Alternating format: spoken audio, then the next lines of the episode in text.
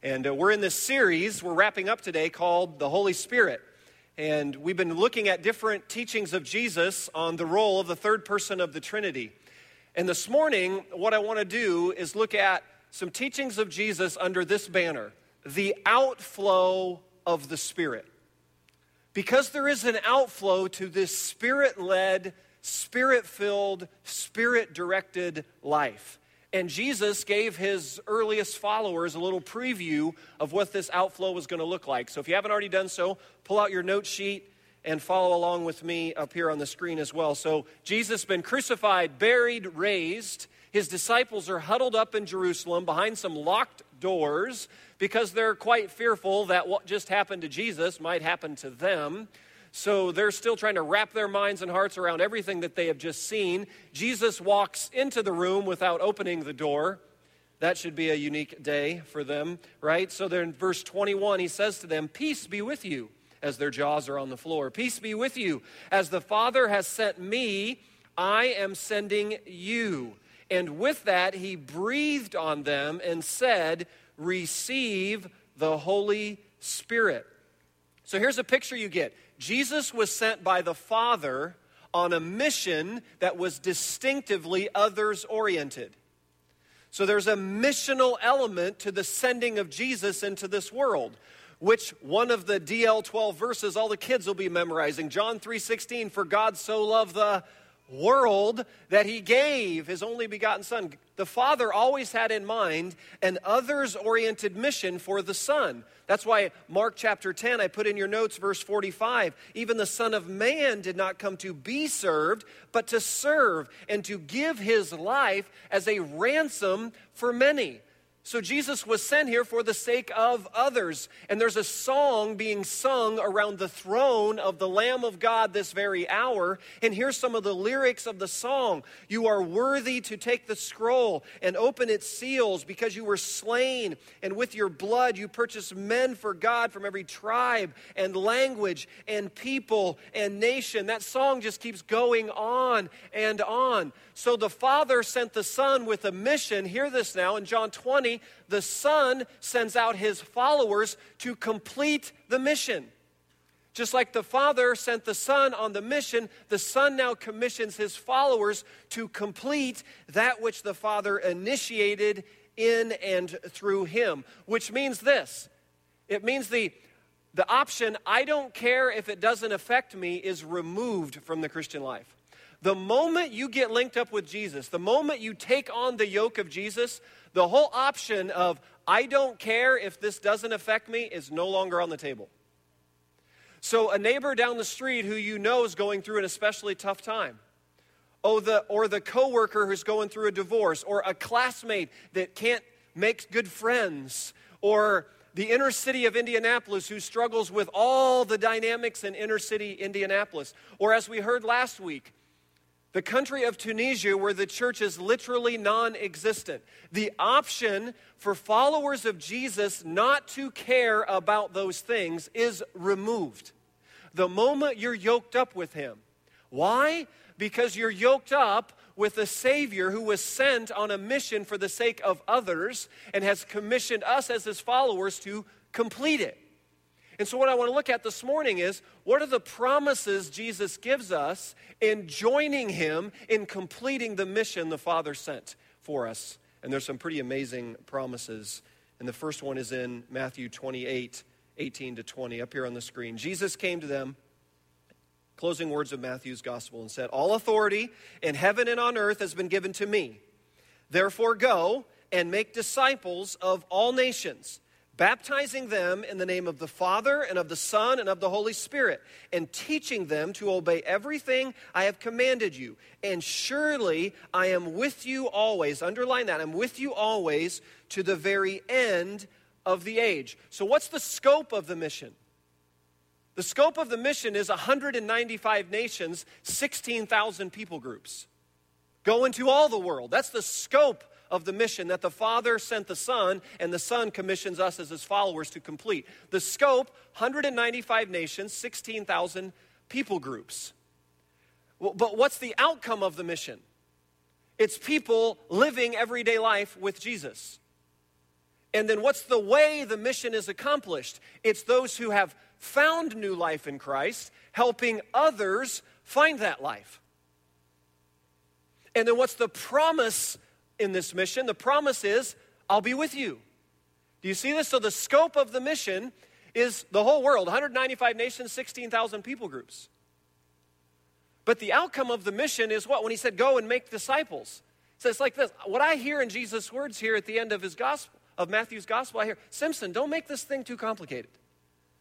Here's what you're supposed to be doing be a disciple, make disciples. Playing Pastor Obvious, I guess, this moment. Live everyday life with me. Help others do that. Everywhere. In your neighborhood and the nations. Let's not overcomplicate this deal. Be a disciple, make disciples. Live everyday life with Jesus and help whomever needs help doing that. That's what we're supposed to be doing. You say, if you were to ask, well, what's, what's Eagle Church all about? Or the question that often comes into a lead pastor's desk is, hey, what's your vision for Eagle Church? I like to pause at that point and say, it's actually has nothing to do with my vision for the church. Because Jesus didn't leave his vision for his bride, something we go off on a retreat and spend a weekend on a whiteboard. He didn't leave it for that. He made it pretty clear. I think he made it really clear that any healthy local church, I'm talking in biggest picture sense here, here's what we're doing as a local church. We're living everyday life with Jesus. That's what we're doing. And we're helping others do that. We're being disciples and making disciples. It's not about what my vision or our vision, it's not about Eagle's vision or our vision. It's Jesus' vision for Jesus' church. This is his bride. This is his mission that the Father sent him on when he came and gave his life for. And he's got skin in the game. He laid down his life for this mission. And then he says to us who choose to follow him, you're automatically drafted into it. You don't get to vote on this one. This is not an American way, I get it, but this is really important in following Jesus. He doesn't ask us to vote on this. He just says, hey, if you want to take up my yoke, here's what we're going to do 195 nations, 16,000 people groups. There's your scope. Plenty to be done. And then exactly what is it we're doing in these 195 nations and 16,000 people groups? You're living everyday life with Jesus in that setting, and you're helping people do that. You're being a disciple and you're making disciples. And then the promise is what? You're not going to do this alone. How amazing is his closing words of Matthew's gospel? I'll be with you always. Anybody ever tried to white knuckle it in living the Christian life. It doesn't work very well. Like you try really, really hard. I'm gonna, I'm gonna live everyday life with Jesus, and I'm gonna do it in my own wisdom and strength, and that lasts maybe 24 to 48 hours, and then we're falling on our face again. And or have you ever tried to white knuckle it and trying to help someone else live everyday life with Jesus? Man, that's exhausting. Where you just want to kind of grab them, right? You just want to shake them a little bit, and say, "Hey, get it, wake up." See this life available to you. Look at this grace. Look at this life. And you just want to, ah, how are they not getting? Anybody try to white knuckle that way? It doesn't work very well. Here's a wonderful thing about joining Jesus on his mission. The burden of outcome is not on our shoulders. This is why his yoke is easy and his burden is light. Because what's our role? Our role is to live everyday life with him. We got to be a disciple. You can't make disciples if you aren't a disciple. You can't lead someone to any place that you yourself aren't living. So the first and foremost is be a disciple. I remember the story of John Ortberg. You may recognize his name. We got a life group and a class going on Sunday mornings where they're doing a study of Ortberg's. When he took the senior pastor role at Menlo Park Presbyterian Church, Presbyterian Church in uh, San Francisco Bay Area, he called his good friend and mentor Dallas Willard. This is, I don't know, a decade plus ago. And he said, Hey, Dallas, could you just kind of give me some counsel here? John had been a teaching pastor, kind of associate pastor role for the rest of his ministry run until this was his first step into a lead pastor. And he just thought Dallas could give him some guidance and input on, hey, in this transition, what are the things I need to keep at the forefront? Like, keep right number one, top of the stack. And he had his pen out and his paper ready. And Dallas said, Here's the quote. I put it in your notes. Here's what Dallas said to him. Said, John, you must arrange your life so that you are experiencing deep contentment, joy, and confidence in your everyday life with God. He said, John, if you do just if you do that, everything else is going to be fine. Two and a half years ago, I had the privilege of meeting John Ortberg for the first time. And I had just taken the role here as a lead pastor. And so, guess what question I asked him? Same thing he asked Dallas. Guess what response he gave me? Same thing Dallas gave him. I have this quote on my desk in my office that Eric, you must arrange your life in such a way that you're experiencing deep contentment, joy, and confidence in your everyday life with God. That's just a modern day kind of rendition of what Jesus said in Luke 10 to his followers. The Great Commandment. It's just, Dallas is simply saying to John, John is simply saying to me, I'm saying to you today, it's what Jesus said in Luke 10. Love the Lord your God with all your heart, soul, mind, and strength. Be a disciple. Number one. If you're to hang out Eagle Church staff meetings over the last few months, the staff is hearing consistently from me when we gather hey, if you wondered when you're driving to work today, like what's the number one responsibility? What's top of the stack on your job description? What's the number one thing you're bringing to your work today? I have said repeatedly and will continue to say live everyday life with Jesus. First and foremost is be a disciple. For me too, be a disciple and then help others do that. That's what we're doing. And I extend that out all of us. That's what we're doing. Do you know that's what Sunday mornings are about? Like, you ever step back and thought, this is a unique thing that goes on. We gather together on Sundays at 10 a.m. from all different walks of life. And we do what? Well, hopefully, this gathering is forwarding the joining of Jesus' mission in this world by helping us be disciples and then extending out to helping others be a disciple. Like, you want to know why did we revamp all the children's ministry over this last year and kind of rework all the curriculum? What was all that about? It's helping our kids at the youngest possible age connect and live everyday life with Jesus. And then helping them learn that they're going to reach out to their friends and help their friends do that. And why do we spend all this time and energy reworking the loft and hiring student ministry staff and pouring into middle school and high school students? It's for this purpose. Because we want to help middle schoolers and high schoolers what? live everyday life with Jesus in the midst of all the dynamics that are pressing in against teenagers today. Live with Jesus. And then what? And then help them see, help others do that. Be a disciple, make disciples. That's what life groups are about. That's what classes are about. That's what worship services are about. That's what when the church gathers and is working on church office stuff during the week, whether it's the accounting office or Carl with building and grounds or Justin with worship ministry, all of that is what? What are we doing together? We're living everyday life with Jesus, and we're helping others do that. Let's not overcomplicate this deal. And everything's got to align around that. And then we release the burden of outcomes because Jesus says, it's not all on you. Because guess what? I'm with you. I'll join you in that mission. How great is that? The resurrected Christ joins us in his mission. Ha!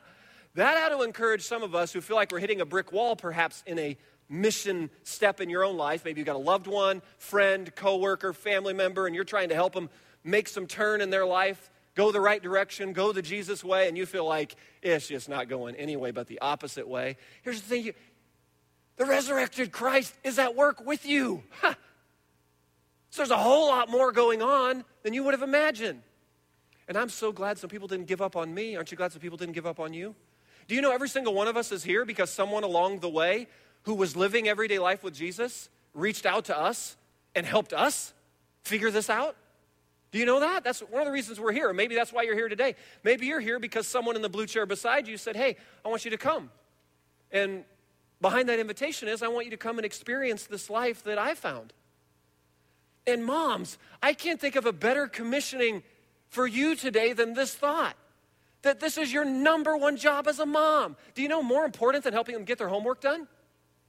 Do you know more important than how skilled they will be at whatever travel soccer or travel little league or whatever other sport they're going to play? As good as those things are, do you know what's even better than that? Do you know the one thing that's going to outlive all those travel sports and all those academic whatevers? Do you know what's going to outlive that? Is the character of the young lives you're raising up.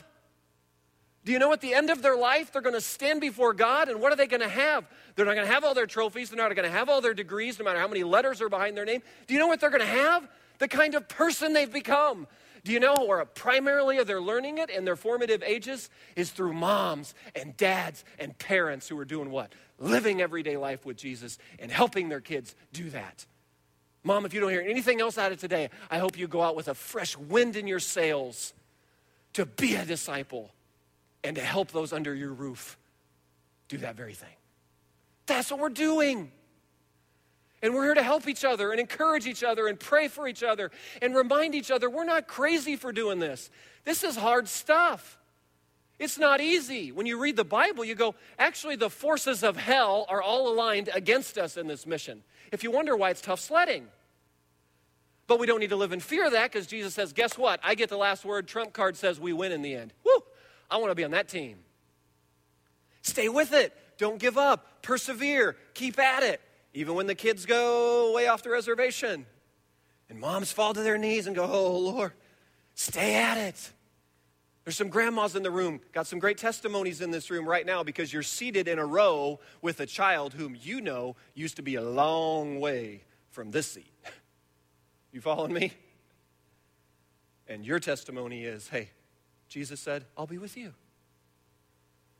So the scope of the mission 195 nations, 16,000 people groups. There's a lot to get done. The outcome of the nation is people living everyday life with Him. What an unbelievable invitation. This is the kind of life you can have. You can live your life with Jesus, in Jesus, for Jesus, and through Jesus. You can live everyday moments with Him. And then the way this mission is accomplished is those of you who are doing that, you reach out and help others find the new life you found. And the promise is this I'll be with you. And here's the connect to the Holy Spirit. How is He with us? The Holy Spirit. That's why He kept telling His followers, hey, it's really, really good that I'm physically around you and you're all happy that I'm physically here, but it's going to be even better when I exit because when I exit, the Spirit enters and that's going to be great. Good day, happy day, big day. That's what he was saying to him. John 14, John 15, John 16, John 20. Now he says, Hey, I'm here. Peace be with you. I know you're all freaked out. Peace be with you. I'm sending you out now on a mission. That'll be, oh, when they just sent him out on a mission, he's bloodied and crucified and all that. You're going out into that mission field, and I'll be with you. Receive the Holy Spirit. So the spirit filled, spirit led, spirit directed life has an outflow to an others orientation mission and it's not something we get to vote on. You just drafted into it. This is the mission that we were brought into when we said yes to Jesus. Which is why, second part of the promise, Acts 1, he says to his followers, right? Right before he ascends, this is before his big exit. Verse 4 Do not leave Jerusalem. Why would they wanted to stay in Jerusalem? They would have been pretty motivated to stay put there because they thought if they go out much beyond their own little huddled up group, it's probably going to get pretty tough. So he's saying, hey, stay right there until when? Wait for the gift my father promised, which you have heard me speak about. Verse 8 or no, verse 5. For when John baptized with water, but in a few days you'll be baptized with the Holy Spirit. Then verse 8, you'll receive power when the Holy Spirit comes on you. And you'll be my witnesses in Jerusalem and Judea and Samaria and to the ends of the earth. So the first promise is, I'll be with you. The promise here from Acts 1 is, I will empower you. How great is this? The fuel for living the Christian life isn't something we have to muster up in our own wisdom and strength. It's not just like, oh, now, our life's involved, and I'll get to that in a minute. We've got a part of this. But at the core of it, there's this life that comes in from beyond us that's an empowerment and a fuel and a strengthening to participate in this. This is why Paul would write to the Corinthian church I labor in the energy of the Holy Spirit. What's he talking about? There's an empowerment that comes when the Spirit of Christ comes to live within you as a Christian. I like to think of it like a glass of water in order for a full glass of water to receive any new elements into that glass, do you know you got to empty the glass out a bit? You need to empty it a little bit in order for it to be filled up with something else. And so, this is the picture you get of this self life, Christ life. You pour out the self life, the glass gets a little lower that way from the self life. My preferences, my ways, my dreams, my hopes, my plans go down, down, down, down in the glass. And then that becomes the precursor for the filling up of Christ's life by the Holy Spirit.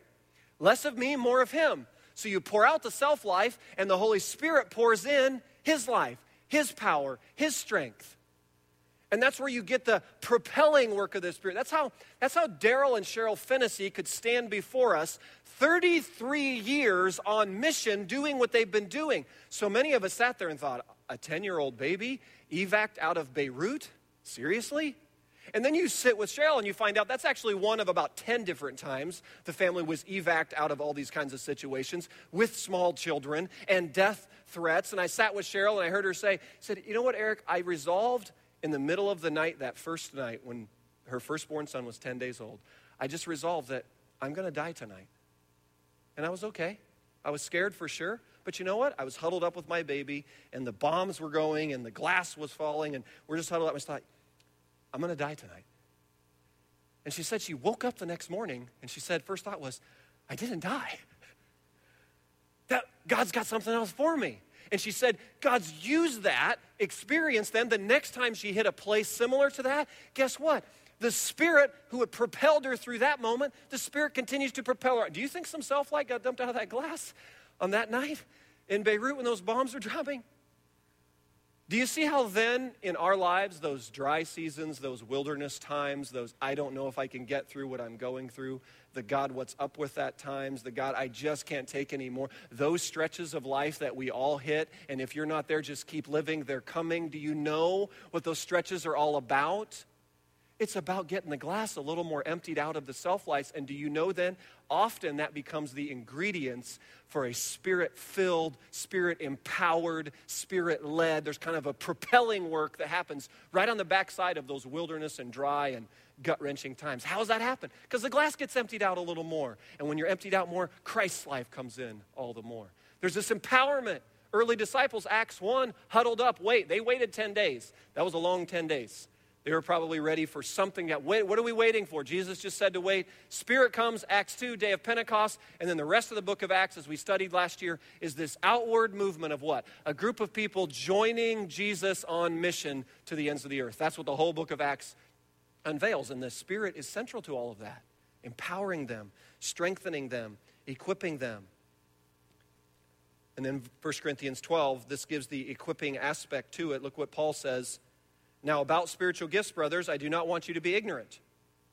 There are certain or different kinds of gifts, but the same Spirit. There are different kinds of service, but the same Lord. There are different kinds of working, but the same God works all of them in all men. Now, to teach, now to each one, the manifestation of the Spirit is given for the common good. So, when you become a Christian, the Holy Spirit gives you certain spiritual gifts. That happens at the moment you become born again and the Spirit comes to live within you. You receive certain spiritual gifts. And the metaphor he uses in 1 Corinthians 12 is of a human body. He says, think of it like a body a hand and a foot and a leg and an arm, how they're all interconnected and interdependent but unique and have their own role. He tells us as people in the body of Christ, under one head who is Christ, he says, hey, Jesus is the head. We're all parts of the body. Everybody has a different role. There's a diversity to the body. And here's the key not one part is more honorable or important than the other. And all you have to do is have like a ingrown toenail to realize how important that little member of your body is to the functioning of the rest of your body. Have you ever noticed this? And when I interact with physicians, they always remind me of this. A doctor will talk often about how one small segment of this physical body is so interconnected to all the other parts and affects everything else. That's why Paul would use it as a, a metaphor for how this works in the Christian life. So, in the body of Christ, we have people who were given musical gifts based beyond just their talents, then there's spirit empowered musical gifts to help lead us in worship. And we have people with technical gifts who help keep things running so well around here. And then we have people with administration gifts who kind of organize things, and, and leadership gifts who provide guidance. And then you've got hospitality and mercy and teaching gifts. And, and last week from Daryl and Cheryl, you heard apostolic gifts, people who go into new territories and start new things with great risk. What is all that's kind of apostolic gifts? You have this diversity of giftedness. And here's the key point in all this the Spirit will equip you with gifts. Not one is more important or more honorable, honorable than the other. So, Petula Meyer, serving today in Sarajevo, Bosnia, is not more important or more honorable than Vonda Benson and Polly Locks going up to the prayer room every Sunday morning at 9 o'clock and praying for revival and awakening and renewal in our nation, in our city, in our church. Which, by the way, you can join them any Sunday morning at 9 o'clock. They're up there, they're praying. Do you know that that's their part of the body? And petulant, they're, they're equal equally honorable to what Petula's doing. Like what Dave and Don Rose are doing and leading Indiana Teen Challenge houses all through central Indiana and helping young people get back on their feet again. Do you know that what they're doing is no more important or more honorable than Bob and Carol Johansson showing up in the church office every Friday and putting the note sheets and bulletins together that are handed to you on the way in on Sunday? Or what Allie King is doing, leading Youth for Christ and all the multifaceted ministries that she's leading and great impact that she and her staff are having. Do you know that, that her role is no more important or more valuable or more honorable than the family here who I've known for decades, who's given the spiritual gift of giving and has written check after check in complete obscurity? No one knows their names. Do you know that in the body of Christ, both of those are equally important, equally valuable? That's how the body works together. Which, two obvious questions as we bring all this together and wrap it up is what? Do I know what my spiritual gifts are? And am I using them to serve and join Jesus' others oriented mission in this world? Because that's why they're given. They're not given for you just to kind of discover, unwrap, and hang out and just look at. They're given for us to join and participate in something. And so I put on your note sheet, if you don't know what your spiritual gifts are, you know there's a free online gifts test you can take. You can read about the spirit different gifts and you can take a test that's not necessarily gospel truth that you took the test, but it'll give you some guidance. It'll give you a starting point. Have a conversation with people who know you well and say, hey, this is what the gifts test says about me. Does that line up with what you know about me? And that'll help, help bring some. And then step out and try some things, right? You start serving, start doing something, start using the gift, see what happens. Get some feedback, adjust. And I put on your notes once you discover some of your gifts, they're to be deployed and used. And it could be as simple as right around here in our own local church. I put on your note sheet just some easy kind of first serve things around here. Do you know when you walk in church, some of you have said to me before, it just seems like everything's running so well around here. Surely you don't need any more hands. Do you know I can assure you that there's not one single area of ministry in this local church that couldn't use one more pair of hands that simply said, Hey, how can I help? Every single one. It's great credit to those who are serving that you have that impression that things are running so well. All you need to do is walk up to anybody in a serving role and say, Hey, could you use another set of hands? I bet you'll hear, Yes. Would you like to jump in and be a part? Simple things, right? Ushers, greeters, coffee bar, tech team, all these guys who show up in here at 7, 7.30 on a Sunday morning and make sure all the technical stuff runs. Building and grounds. This time of year, grass is growing. They're cutting grass every three days out here. 79 acres of grass. You think Carl could use some help? He's got those cool Dixie chopper mowers too. If you ever wanted to like sit on one of those, you're like, hey, I always wanted to like test drive one of those. He's got a couple of those come out, sit, mow some grass, have a good time. Landscaping work, do you think 82,000 square foot building, you think Carl and his team could use another pair of hands changing light bulbs and fixing up all random things around here? There's plenty of places to jump in. Or beyond our own local walls, I put on your list. What about just stepping out beyond the walls of Eagle? How about Adam Talon and what's going on at Indy Alliance in the inner city? Maybe you have a burden to help out down there. Do you think he's got some things going on that could use some pairs of hands? Or how about talking with Allie King at Youth for Christ? Or talk to Paul and Kate Keller at the Crescent Project? Or talk to um, Dave and Don Rose at Teen Challenge, or get connected to Habitat for Humanity. We're going to help build a house with Whitestown this year to help some needy families. There's all kinds of places to jump in. Joining an others oriented mission to serve. The last area I put on there was the Christian Missionary Alliance website. Did you know cmalliance.org slash serve? Do you know that there's a hundred open positions all around the globe listed out there on the website? You have that slide up there, Alicia? So it's a picture, right? There, you can just go to cmalliance.org slash serve. Do you know you go out there and you say, Did you know they need music, English, and art teachers in Asia? I didn't know that. You go there short term, long term, help teach music, English, and art. You didn't only lead a sports ministry in Indonesia. Do you know Jesus' mission needs a sports ministry in Indonesia needs some help leading that? I didn't know that. How about a guest house in Bangkok, Thailand? How about running a coffee shop or a fitness center in Tunisia? How about nurses and doctors and pediatricians needed in Gabon, West Africa? And on and on and on it goes. You just click on that, and then it has a little job description, a little overview, and some contact info. My point in all this is I think the whole concept of bored Christian is an oxymoron. I think bored Christian is like flaming snowflake. I think bored Christian is like online gym which I learned this year is an actual reality because I heard my ninth grader, Lily, saying, Hey, Dad, I'm going to register for online gym this summer. I go, Wait, wait, wait. Say that a little bit slower for me. I have to say that in my house a little bit often because a household full of ladies, I say, Hey, could you just pace it down a little bit? Help me. I want to follow you here. Dad, I need to register for online gym. I said, Lily, help me understand this. Help me understand how the phys ed Anybody else with me, or am I the only one thinking, this is crazy? I'm sure you school administrators can explain this to me, but online gym, flaming snowflake, bored Christian.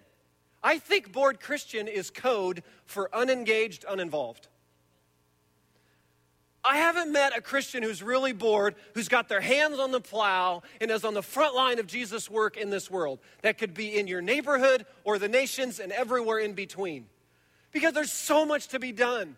When I hang out with Daryl and Cheryl Fennessy for a weekend, I go, Lord, there's so many things. It was wonderful sitting with 22 young adults last Sunday night and just to see these young lives at formative stages making big decisions with their careers and where they're headed to sit with the Fennessys and for the Fennessys to look at and say, hey, why don't you get engaged with us here or here or here?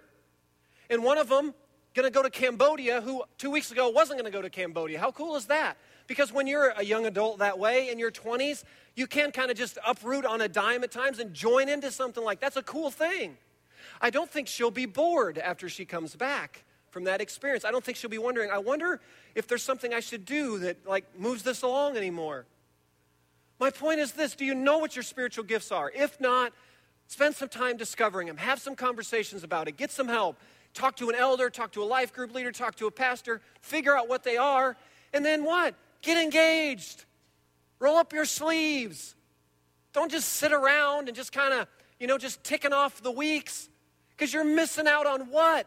On the core mission of when you got yoked up to Jesus. Do you know you didn't get yoked up to Jesus just to hang out in whatever local church settings or whatever Bible studies until he returns? That's not what he actually was thinking. He was thinking you're going to come to Bible studies and churches and small groups and life groups, and you're going to get equipped and you're going to get trained on what? Living everyday life with Him. And you're going to help others do that because the scope of the mission, the scope of the mission is big, gang. 195 nations, 16,000 people groups. Do you know that this morning, 4,000 people groups, hundreds and millions of people today, are living in places where there's little or zero access to this wonderful message of new life in Christ that we've all experienced and we've all heard multiple times. Do you know there's places on the globe, hundreds and millions, zero, or very, very little access? Like when the Fennessy said there's a city in Tunisia, 180,000, not one known believer there. Does anybody else feel the option not to care about that? That was taken off the table when Jesus gave his life, rose from the dead, ascended to heaven, and sent the Spirit and you said yes to him, the option not to care is off the table. So the question then moves from I'm not going to care, not going to be engaged to how do you want me to care? How do you want me to be engaged? Open hands, open hearts, here I am. My preferences, my plans, my dreams, my hopes, glass on the water goes down, down, down. Fill it up with your spirit. When the spirit fills up, guess what the spirit's going to do? Manifest, work, push, open your eyes, see, have a heart, burden. You're not going to be able to sleep at night over some things. Things that didn't used to bother you really start bothering you. Things you used to ignore, you can't ignore anymore. What is all that about? That's spirit lived, spirit filled, spirit directed. That's the outflow of the spirit. And, gang, that's normal Christian life. That's not graduate school Christianity stuff. That's just you get yoked up with him, you start joining him in his mission, Because the scope is the whole world. The outcome is people living everyday life with Him. The way this happens, those who found new life help others find it. And the promise is this I'll be with you, Matthew 28. I'll empower you, Acts chapter 1. And I'll equip you, 1 Corinthians 12. And then at the end of the day, when all that stuff starts happening, and we see all these things springing up in our neighborhoods and the nations, who gets all the glory?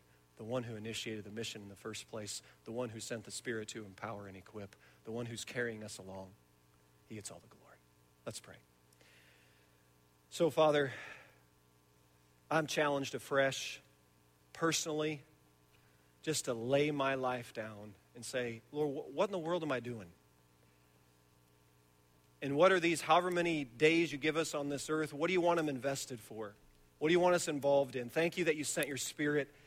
Thank you that you gave your life. Thank you that we're here as an example. Someone reached out to us, someone helped us, and now you're asking this. Now the Spirit is moving in our hearts to say, we do the same. We just extend a hand to someone else. And we say, hey, come, come and meet this Jesus I know. Come, let me help you. And whether that's here, whether that's in our own city, whether that's in this nation, whether it's in the nations, God, we just covenant obedience on the front end. That's our prayer today. We'll say on the front end, Yes, Lord, and we won't negotiate obedience after we get clarity on the leading. We covenant obedience now. Lord, we'll just say yes. We say, Here we are. We'll be a disciple. We'll help make disciples wherever you want. Send us out. You say where, you give guidance, we'll go. We covenant yes on the front end. And then we covenant all glory, honor, and praise to your name for everything that happens and springs forth. Thank you for so many in this room and so many who'll be listening to this through the week who faithfully give and serve selflessly and sacrificially week after week. Thank you for the example they are for selflessly joining this others oriented mission. Thank you that of all the things we could be doing with our life today, of all the things moms could be doing with their life today, thank you that you stepped in, Jesus. Hey, moms, join me in this. Let's raise up a whole generation of kids who will say yes to this purpose.